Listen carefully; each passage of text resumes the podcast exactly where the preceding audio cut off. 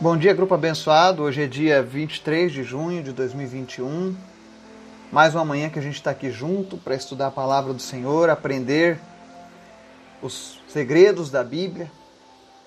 Segredos que estão sendo revelados a todos aqueles que buscam a presença de Deus. Essa é a maravilha da gente estudar a palavra dele. E nessa manhã eu vou trazer algo que tenho certeza a maioria de vocês desconhece acerca da palavra de Deus. E para isso eu faço uma pergunta. Você conhece o caminho? Você segue o caminho? Você faz parte do caminho? Enquanto a gente ora, eu quero que você faça uma reflexão sobre isso. E na leitura de Atos, capítulo 19 de hoje, do verso 21 ao 41, eu vou explicar o que é o caminho. Amém? Antes disso, eu quero te convidar para o nosso momento de oração. Senhor, muito obrigado, Deus, por este dia, pelas tuas maravilhas, pelos teus milagres, pelo teu cuidado, pelo teu amor com as nossas vidas. Obrigado, Jesus, porque tu és bom. Nós te agradecemos, nós te exaltamos, nós te adoramos, Pai. Nessa manhã eu peço, Pai, perdoa os nossos erros, as nossas falhas, aquilo que fazemos que não te agradou. Abençoa, Deus, as nossas vidas, as nossas famílias. Cada pessoa que está ouvindo essa mensagem, Pai. Que ela seja tocada pelo Teu Espírito Santo. Que a Tua palavra venha trazer vida e vida em abundância. Venha trazer cura, venha trazer renovo. Venha tirar todo medo, depressão, opressão, em nome de Jesus que muitos sejam salvos e libertos pela tua palavra, Pai. Nós te apresentamos os enfermos nessa manhã que lutam contra a Covid, em especial a Nádia, a Amanda, o Jonathan, o Guilherme, que o Senhor esteja, meu Deus, visitando eles agora, trazendo cura e restauração. Visita aqueles que lutam contra o câncer também, Pai. Cada pessoa da nossa lista de orações, o Senhor conhece cada um pelo nome. Visita eles e traz a tua cura, Pai. Também te apresentamos as crianças, o Vitor, a Jade, o Miguel Tristes. Ser com eles nesse momento, Pai, trazendo mais e mais da tua presença sobre a vida deles. Que a tua cura, Deus, seja completa na vida dessas crianças. Também te apresento, Deus, a vida do Gabriel e do Laurindo. A tua palavra diz que aquele que começou a obra é fiel para terminá-la. E nós cremos, Deus, que tu vai completar a obra de cura, tanto do corpo quanto da alma, na vida do Gabriel e do Laurindo. E nós já te agradecemos, Pai, por cada evolução deles, por cada coisa que o Senhor tem providenciado, Deus. Pelos médicos, pelos profissionais de saúde, pelas oportunidades, pelas finanças que têm sustentado essas vidas. Senhor, muito obrigado. O Senhor é maravilhoso, Pai. Mesmo em tamanha luta, o Senhor não deixou faltar nada nesses lares. Isso prova, Deus, que o Senhor cuida daqueles que te buscam, que o Senhor é fiel àqueles que te buscam. E é por isso, Deus, que nós oramos nessa manhã para que todos verdadeiramente aprendam a confiar no Senhor e vivam contigo, Pai. Senhor, nos ensina sobre a tua palavra, sobre as tuas verdades, tira de nós aquilo que não te agrada ainda que seja algo que recebemos por herança, por tradição, todavia, Deus, a tua palavra merece o melhor lugar das nossas vidas, Pai. Nós queremos te obedecer, então nos ensina nessa manhã, Pai, em nome de Jesus. Amém e amém. Atos 19, ele diz o seguinte, no verso 21 a seguir. Depois dessas coisas, Paulo decidiu no espírito ir a Jerusalém passando pela Macedônia e pela Acaia. Ele dizia: Depois de haver estado ali, é necessário também que vá visitar Roma. Então enviou a Macedônia dois dos seus auxiliares, Timóteo e Erasto, e permaneceu mais um pouco na província da Ásia. Naquele tempo, houve um grande tumulto por causa do caminho. Um ourives chamado Demétrio, que fazia miniaturas de prata do templo de Ártemis e que dava muito lucro aos artífices, Reuniu-os com os trabalhadores dessa profissão e disse: Senhores, vocês sabem que temos uma boa fonte de lucro nessa atividade e estão vendo e ouvindo como este indivíduo Paulo está convencendo e desviando grande número de pessoas aqui em Éfeso e em quase toda a província da Ásia. Diz ele que deuses feitos por mãos humanas não são deuses. Não somente há o perigo de nossa profissão perder sua reputação, mas também de o templo da grande deusa Ártemis cair em descrédito e de nossa própria deusa, adorada em toda a província da Ásia e em todo o mundo, ser destituída de sua majestade divina. Ao ouvirem isso, eles ficaram furiosos e começaram a gritar: Grande é a Ártemis dos, Efésios. O escrivão da cidade acalmou a cidade e disse: Efésios, quem não sabe que a cidade de Éfeso é a guardiã do templo da grande Ártemis e da sua imagem que caiu do céu. Portanto, visto que esses fatos são inegáveis, acalmem-se e não façam nada precipitadamente. Vocês trouxeram estes homens aqui, embora eles não tenham roubado templos nem blasfemado contra a nossa deusa. Se Demétrio e seus companheiros de profissão têm alguma queixa contra alguém, os tribunais estão abertos e há procônsules, eles que apresentem suas queixas ali. Se há mais alguma coisa que vocês desejam apresentar, isto será decidido em assembleia, conforme a lei. Da maneira como está, corremos o perigo de sermos acusados de perturbar a ordem pública por causa dos acontecimentos de hoje. Nesse caso, não seríamos capazes de justificar este tumulto, visto que não há razão para tal. E tendo isto, encerrou a assembleia. Amém? Essa é uma passagem aonde o apóstolo Paulo, após visitar aqueles que foram evangelizados por Filipe, que nós lemos no texto de ontem, ele fala: Vou para Jerusalém, passando pela Macedônia e Caia. Porém, foi necessário que ele ficasse um pouco mais em Éfeso. E o fato dele ter permanecido alguns dias a mais em Éfeso causou um grande tumulto naquela cidade. E aqui no verso 23 diz assim: Naquele tempo houve um grande tumulto por causa do caminho. Você sabe o que é o caminho? Talvez você nunca tenha prestado atenção nesse texto, mas aqui o caminho se refere à seita da qual Paulo era acusado de ser o líder, um dos líderes. Naquele tempo, Paulo era acusado de, de ter criado essa seita chamada O Caminho. Em Atos 24, 14, quando Paulo está diante do imperador, ele diz: Confesso-te, porém, que adoro o Deus dos nossos antepassados, como seguidor do caminho, a que chamam seita. Creio em tudo o que concorda com a lei e no que está escrito nos profetas. Amém?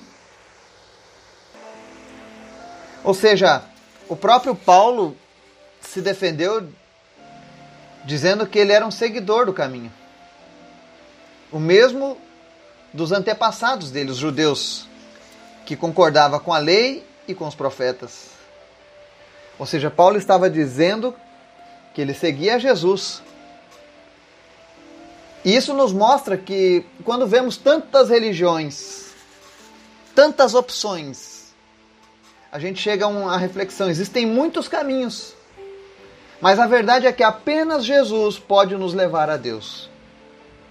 É por isso que eles eram chamados de seguidores do caminho. E talvez você me pergunte por que existem tantos caminhos? Por que Deus permite tantos caminhos? É porque Deus nos deu o direito do livre-arbítrio. E nós podemos exercer esse livre-arbítrio e fazer a escolha correta ou errada. Podemos escolher o caminho, que é Jesus, que nos vai, vai nos levar a Deus, ou podemos escolher o caminho dos homens, das suas religiões. Porém, cada um vai dar conta de si mesmo. Quem fez a escolha errada não vai poder chegar um dia e reclamar diante de Deus porque a sua escolha o levou para um lugar ruim. Agora, quem optou em atender a sugestão de Deus, o direcionamento do Espírito Santo a essa pessoa, sim, ela vai ter uma eternidade com Deus. Para você ter uma ideia, essa história do caminho era algo tão conhecido naquele tempo que em Atos 9:4, quando Paulo relata o seu testemunho de como ele era, ele diz: Persegui os seguidores deste caminho até a morte, prendendo tanto homens como mulheres e lançando-os na prisão. Ou seja, antes de Paulo já existia essa denominação chamada de caminho. Então, se um dia alguém lhe perguntar como eram chamados os filhos de Deus, os cristãos, os servos de Deus, no início, seguidores do caminho. Então eu e você hoje somos seguidores do caminho. Esse mesmo caminho que Paulo um dia perseguiu, agora Paulo fazia parte de, da liderança deste, destes seguidores, ensinando a palavra, ensinando o caminho que ele aprendeu de Jesus. Então, Jesus é o caminho. Agora, o que é interessante na leitura desse texto de Atos é que nós vemos aqui que o, o tumulto causado por, por conta dos seguidores do caminho é porque as pessoas que conheciam o caminho abandonavam a idolatria. Paravam de seguir os deuses feitos por mão de homens. E a gente falou ontem que Éfeso era de uma divindade. Era Diana ou Ártemis. De acordo se era romano ou se era grego, eles chamavam por um ou outro nome, mas era a mesma divindade. E no caso, Demétrio fala, reclama porque eles faziam miniaturas de prata do templo de Ártemis. E isso dava muito lucro para eles, aos artífices. E aí, quando eles viram que muitas pessoas começaram agora a conhecer o verdadeiro caminho e começaram a abandonar essa adoração aos ídolos, essa compra de, de, de objetos feitos por homens, eles começaram a sentir no bolso e resolveram fazer uma, uma reclamação. Porque eles estavam perdendo lucro. Eles não fizeram aquilo por causa da divindade, que eles adoravam a divindade, queriam que ela fosse mantida. Não. O primeiro motivo era o dinheiro. Mexeu no bolso dos artífices. E aí eles resolveram incitar a população contra a pregação do caminho. E aí nota que ele diz aqui no verso 25: Reuniu-se com os trabalhadores da profissão e disse: Senhores, vocês sabem que temos uma boa fonte de lucro nessa atividade. E estão vendo e ouvindo como este indivíduo, Paulo, está convencendo e desviando o grande número de pessoas aqui em Éfeso, em quase toda a província da Ásia. Diz ele que deuses feitos por mãos humanas não são deuses. Ou seja, eles estavam brabos porque Paulo estava tirando a fonte de renda deles. A palavra de Deus estava causando isso. Porque nós sabemos que Deus é contra a idolatria. Deus é contra a veneração, a adoração, a prostração diante das imagens. Não existe imagem alguma que nós tenhamos o direito de nos prostrar ou de reverenciar. Isso são ordens do próprio Deus. E aqui mostra que haviam pessoas em toda Éfeso e em toda aquela Ásia, a província da Ásia, que adoravam essa deusa Ártemis. Porém, eles chegam diante da população e falam apenas que Paulo estava tirando o brilho dessa deusa. E aí as pessoas começam a gritar: Grande é a Ártemis dos Efésios. E aí, mais adiante, lá no versículo 35, quando as pessoas estavam todas enfurecidas, levanta-se um escrivão da cidade. E ele acalma a cidade. Ele diz assim: Efésios, quem não sabe que a cidade de Éfeso é a guardiã do templo da grande Ártemis e da sua imagem que caiu do céu. Olha só.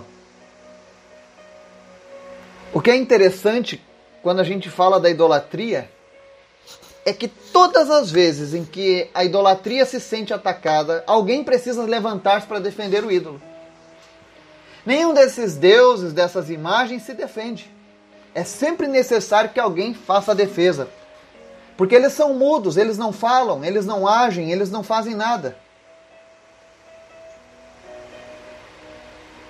Já notou como isso é, acontece desde aqueles tempos até hoje?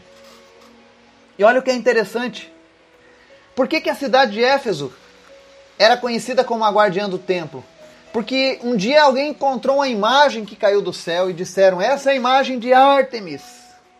A deusa se faz presente aqui na nossa cidade, vamos fazer um templo para ela e milhares de pessoas virão para adorá-la aqui nesse lugar, porque este lugar agora é sagrado.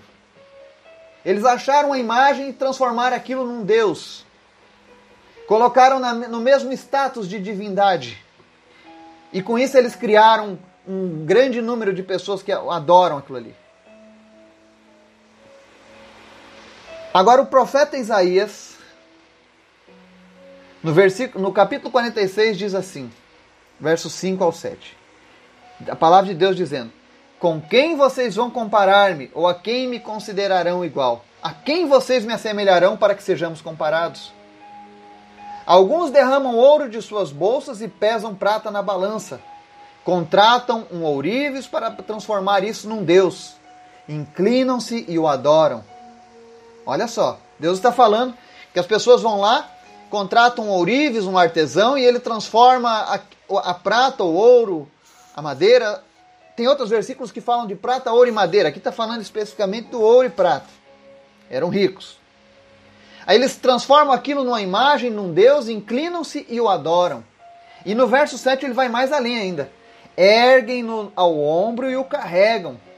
Põe-no em pé em seu lugar e ali ele fica. Daquele lugar não consegue se mexer. Embora alguém o invoque, ele não responde. É incapaz de salvá-lo de seus problemas. Será que você que mora aqui na nossa nação, você já viu alguém carregando uma imagem no ombro? e as pessoas reverenciando aquela imagem com temor. Aí eles carregam aquela imagem de um lugar a outro, colocam ela num local e dali ela não se mexe mais. Você pode invocar o nome dela, você pode gritar, você pode clamar, ela não responde. E infelizmente é isso que é comparado a Deus.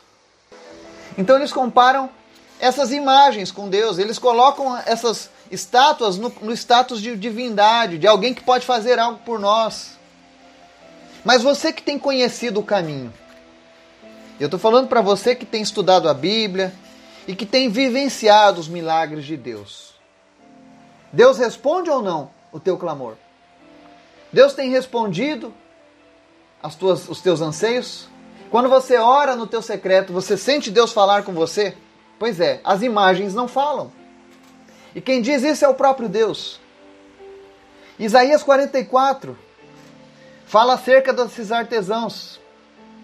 Versos 9 a 11 diz assim: Todos os que fazem imagens nada são, e as coisas que estimam são sem valor.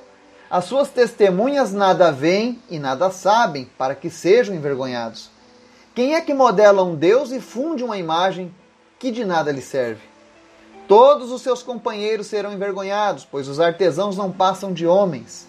Que todos eles se ajuntem e declarem sua posição. Eles serão lançados ao pavor e à vergonha. E foi isso que aconteceu com a turma do Demétrio, lá em Éfeso. Eles foram lançados à vergonha. Porque quando o escrivão da cidade levanta, ele disse no verso 36: Portanto, visto que estes fatos são inegáveis, acalmem-se e não façam nada precipitadamente vocês trouxeram estes homens aqui, embora eles não tenham roubado templos nem blasfemado contra a nossa deusa. Se Demétrio e seus companheiros de profissão têm alguma queixa contra alguém, os tribunais estão abertos e há procônsules. Eles que apresentem suas queixas ali. Se há mais alguma coisa que vocês desejam apresentar, isso será decidido em assembleia, conforme a lei. Da maneira como está, corremos o perigo de sermos acusados de perturbar a ordem pública por causa dos acontecimentos de hoje. Nesse caso, não seríamos capazes de justificar este tumulto visto que não há razão para tal. E tendo dito isto, encerrou a assembleia. A coisa era tão absurda que o próprio escrivão da cidade, a Bíblia não diz que ele era um seguidor do caminho, mas ele era uma pessoa comum. E ele mesmo, em sua sã consciência, entendeu que aquilo ali não, não ia levar a lugar algum, que era apenas uma reclamação financeira daqueles artesãos, porque sempre tem alguém ganhando dinheiro com a idolatria. Não pense você que essa, esse fomento à adoração das imagens é sem, é sem precedente. Ele, ele visa lucro, ele visa dinheiro. E nós vemos aqui que quando o caminho passa a fazer parte da vida das pessoas, as imagens perdem o seu valor. Então fica essa mensagem para você hoje. Se você é um seguidor do caminho, se você se reconhece como um seguidor do caminho, ou seja, um cristão, alguém que serve a Jesus, alguém que ama a Jesus, que adora a Deus, que quer obedecer a Deus. Mas você tem aí no seu coração ainda um certo temor, uma certa reverência às imagens. Você pratica uma idolatria amorosa. Lembre-se que a imagem da deusa Ártemis apareceu lá naquela cidade e eles fizeram um templo e, e romeiros começaram a vir de todos os lugares da Ásia, do mundo inteiro, para reverenciar aquela divindade.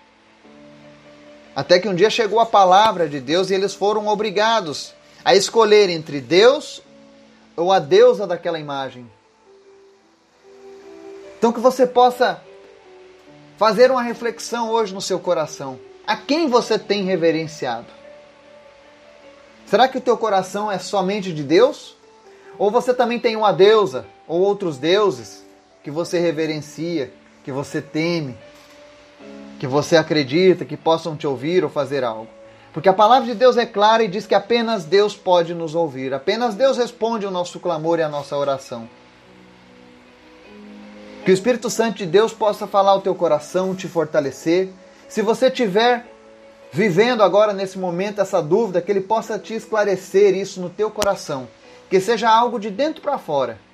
Porque é assim que são as coisas de Deus. Que Deus te abençoe e te guarde em nome de Jesus. Amém.